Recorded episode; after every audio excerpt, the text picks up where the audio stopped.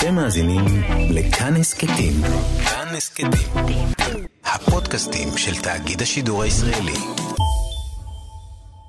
הוא המאסטר של עולם הטריוויה הישראלי, הוא כתב וערך את השאלות של כל השעשועונים הגדולים בישראל ב-25 השנים האחרונות, והוא יודע כמעט הכל על הכל. קבלו את הצ'ייסר, איתי הרמן!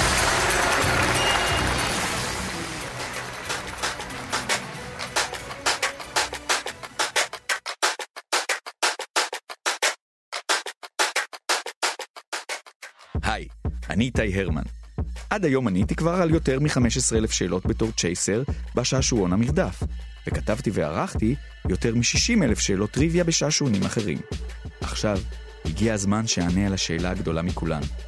איך לעזאזל? אני יודע, לומד וזוכר כל כך הרבה דברים. בפרקים הקודמים של משחקי המוח ההסכת, דיברתי על זה שחשוב לייצר כמה שיותר הקשרים, אסוציאציות במוח כדי שתוכלו לשלוף מהר ולזכור גם בעוד הרבה זמן את מה שאתם לומדים היום. אפשר לנסות ולהשתמש בטכניקות האלה על כל דבר שרוצים ללמוד, והוא יכול להפוך חוויית לימוד משעממת למשחק מהנה. אבל האמת שתמיד יהיו לנו דברים שאנחנו אוהבים יותר, משתוקקים אליהם יותר, נושאים שמעניינים אותנו יותר מנושאים שמעניינים אותנו פחות. וברור לנו שאלה הנושאים שבהם נצליח ללמוד יותר טוב. החשיבות והמשמעות שאנחנו נותנים לנושא בחיינו משפיעה על המוטיבציה שלנו ללמוד.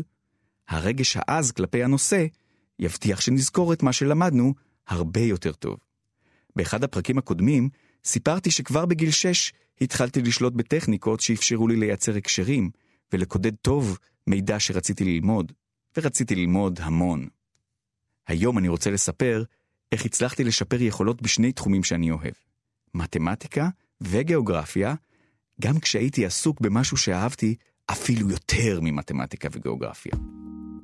כשעליתי לכיתה א', מיד הצטיינתי בלימודים והלכתי לחוג גיאוגרפיה, אבל לקראת סוף כיתה א', פגשתי במקום אחר את אהבת חיי.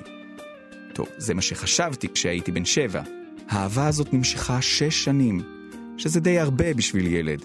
וככל שהתבגרתי, מצאתי אהבות גדולות יותר בחיי. אבל אתם יודעים, אין כמו אהבה ראשונה. האהבה שלי למכבי נתניה.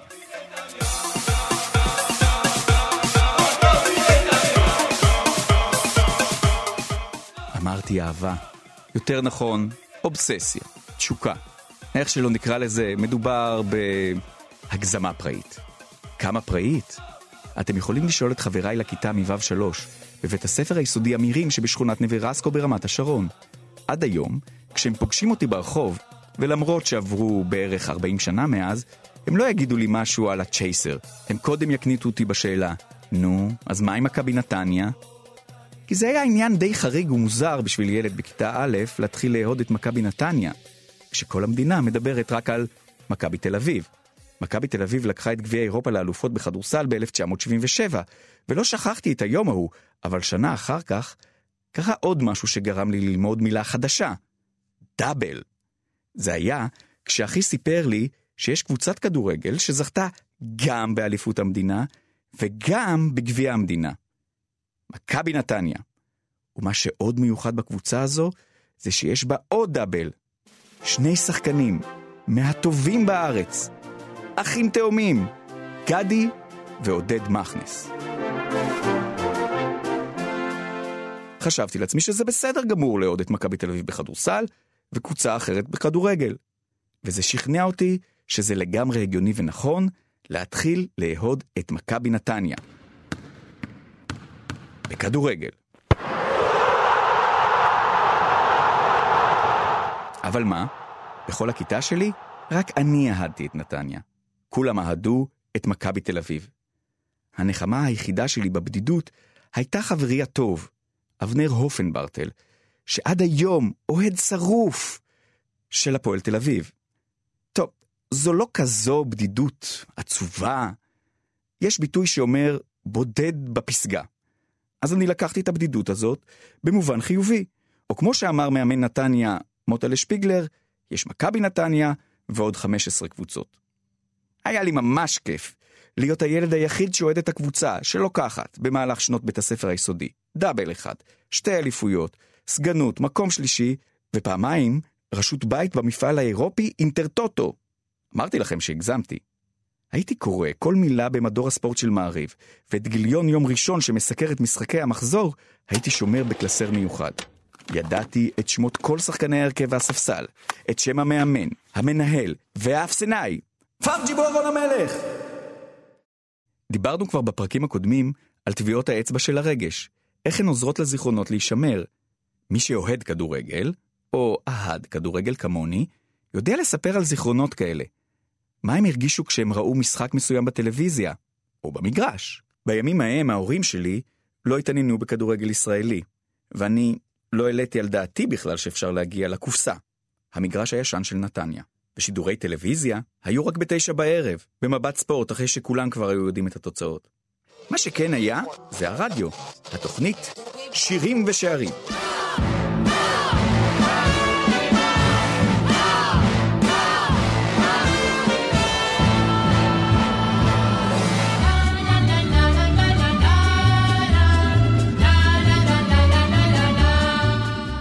באותה תקופה, כמעט כל המשחקים התחילו באותו הזמן, בשעת צהריים של יום שבת. והשדר, גדעון הוד או דני דבורין היו מדלגים רדיופונית בין המגרשים. כשאני הייתי מאזין ומתפלל שעודד מכניס יכניס גול, הוא היה מכניס, באותו זמן גם הייתי לומד משמיעה את מפת ישראל. אם נתניה שיחקה מול הפועל חיפה, אז הייתי נדרך כשגדעון הוד היה אומר, נצפין לקריית חיים. אחת השנים הבלתי נשכחות הייתה עונת 81-82. מכבי נתניה פתחה אותה בסערה, עם ניצחונות על מכבי תל אביב וביתר ירושלים בתוצאות 6-0 ו-6-1. גם כשבהמשך העונה היא התחילה לאבד נקודות בתוצאות תיקו והפסדים נדירים, היא עדיין נשארה במקום הראשון. בזמן שהיא הובילה את הטבלה, נצמדה אליה קבוצת הפועל כפר סבא, שלא איבדה נקודות. ובמחזור ה-21, כפר סבא עקפה אותה וטיפסה למקום הראשון. מאבק האליפות הפך להיות דרמטי, כשבכל שבת אחת הקבוצות איבדה נקודות בזמן שהשנייה ניצחה. בכל שבת הייתי נצמד לרדיו, וכדי לעמוד במתח, הייתי חייב לעשות עוד משהו עם עצמי. לקחתי מהעיתון את טבלת הליגה מתום המחזור הקודם. העתקתי אותה בעיפרון על דף חלק.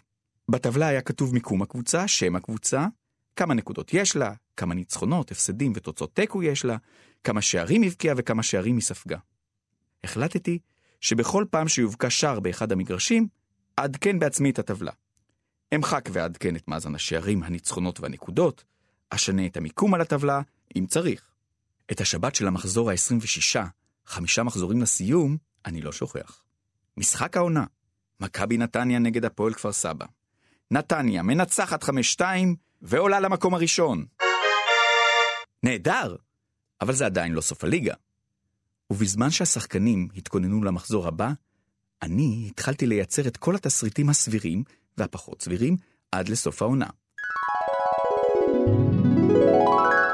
אם נתניה תנצח שלושה משחקים ותפסיד באחד, בזמן שכפר סבא תנצח שלושה משחקים ותוציא תיקו אחד, אז אין אליפות. ואם יהיו ארבעה ניצחונות לנתניה, שני הפסדים לכפר סבא ושלוש תוצאות תיקו לנתניה. ואם יהיה לכפר סבא ניצחון, שלושה ניצחונות, ואם יהיו לנתניה תיקו, ניצחון, הפסד.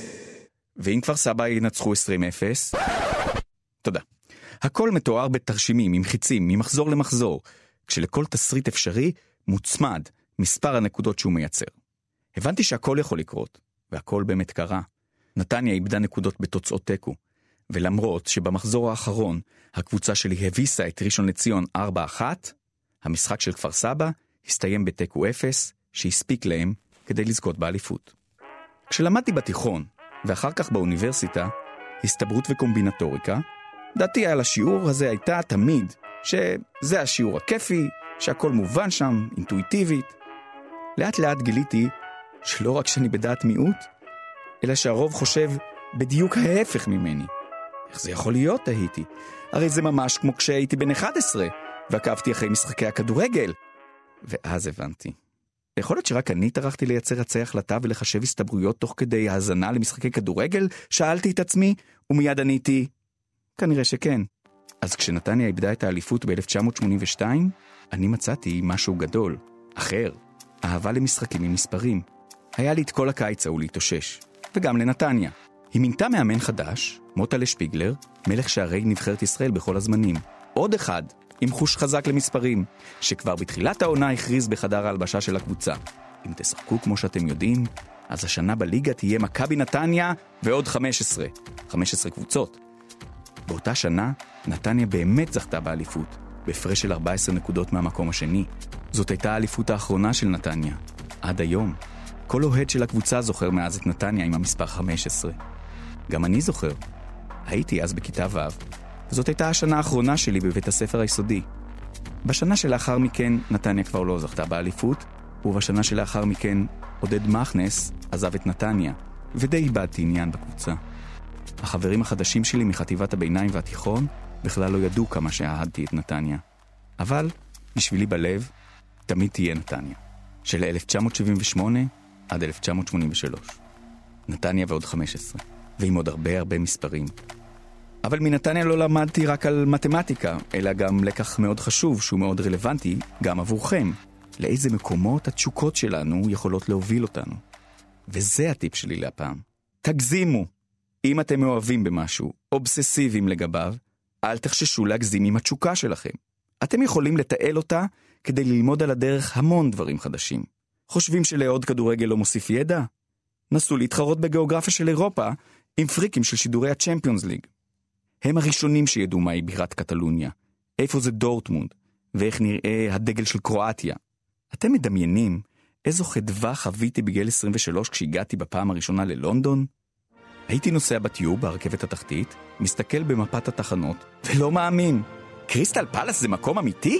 וגם ארסנל? צ'לסי? וסטהאם, טוטנהאם. הטיפ הזה טוב לכם, ואם אתם הורים, אתם יכולים להשתמש בו כדי לפתוח עוד קצת את הראש של הילדים שלכם. הנה דוגמה, אחת לכמה זמן אני מתמכר לאיזשהו משחק מחשב. שני הילדים שלי הם גם כן כאלה, לא עניין חריג בימינו. כשנמרוד הקטן פיתח התמכרות לקלאש רויאל, הוא עדיין היה בגן חובה. הוא היה משווה את מספר הגביעים שלו לשל אריאל, אחיו הגדול, ושל חבריו. הוא מנסה להשיג אותם. מתישהו הבנתי שהוא יודע לבצע תרגילי חיבור של ארבע ספרות באופן מדויק.